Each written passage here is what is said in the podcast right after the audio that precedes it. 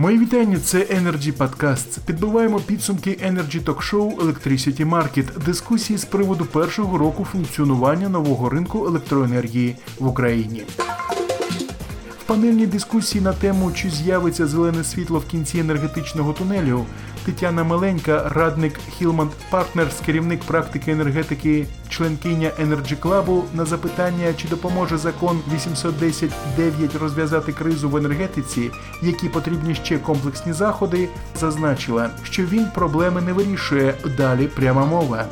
Дуже цікаво почути е, думку бізнесу, думку генерації. Безперечно, я солідарна в аналізі закону, що звичайно він проблеми не вирішує, але це можна сказати таке ну соломонове рішення, спроба розірвати той гордів вузол, тому що окрім як ринку є ще і наші західні партнери, да, є ще і інтереси споживачів і так далі. Тобто, ну ми всі розуміємо проблематику. Закон далеко не ідеальний, містить суперечності, і ну я прогнозую, що найближчим часом а знаєте, є мем такий жарт в інтернеті, що 70% законів, які приймаються, це закони про внесення змін до законів, які були прийняті не пізніше ніж місяць тому. Я очікую, що буде в цей закон 810, ну не в цей закон, а профільні закони прийняті додаткові зміни, які щонайменше будуть покликані на усунення тих тих суперечностей, які цим законом 810 закладені. Спікер Юрій Кацер, директор керівник відділу юридичного консультування KPMG в Україні, сказав, що незважаючи на багато скепсису в бік закону 810.9, він є позитивним. Наша позиція, моя позиція про те, що закон, незважаючи на це багато скепсису, він є позитивним кроком в врегулюванні ситуації.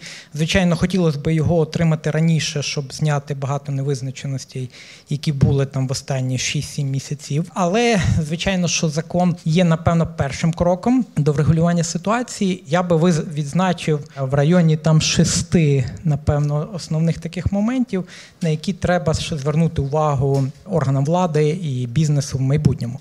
Перше, це питання погашення історичних е, боргів. Так, тобто, ми розуміємо, що в меморандумі було закладено принцип, що ми погашаємо впродовж 2020-2021 року тобто там відповідно 40 на 60 відсотків. Е, в той же час закон ми бачимо вже трошки більш консервативніший чи реалістичний.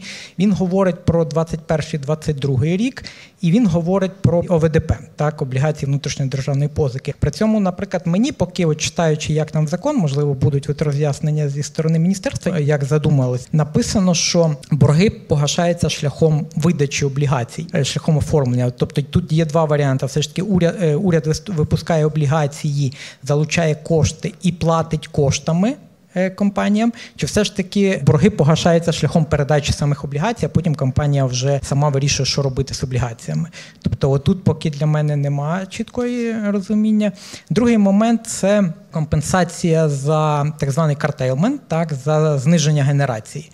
Е, ми розуміємо, що е, закон врегулював чітко, які правила гри будуть для 2021 року. Він говорить, дає регулятору вказівку зробити, як ми будемо компенсовувати те, що було в 2019 році. Там має бути відповідні правила розроблені. Поки я так розумію, регулятор ну там чіткого бачення ну, не давав, що по 19-му, за рахунок чого ми будемо компенсовувати. А от в мене питання виникає: а що з 20-м роком? Так, от 20-й рік якось поки от з цього регулювання випадає.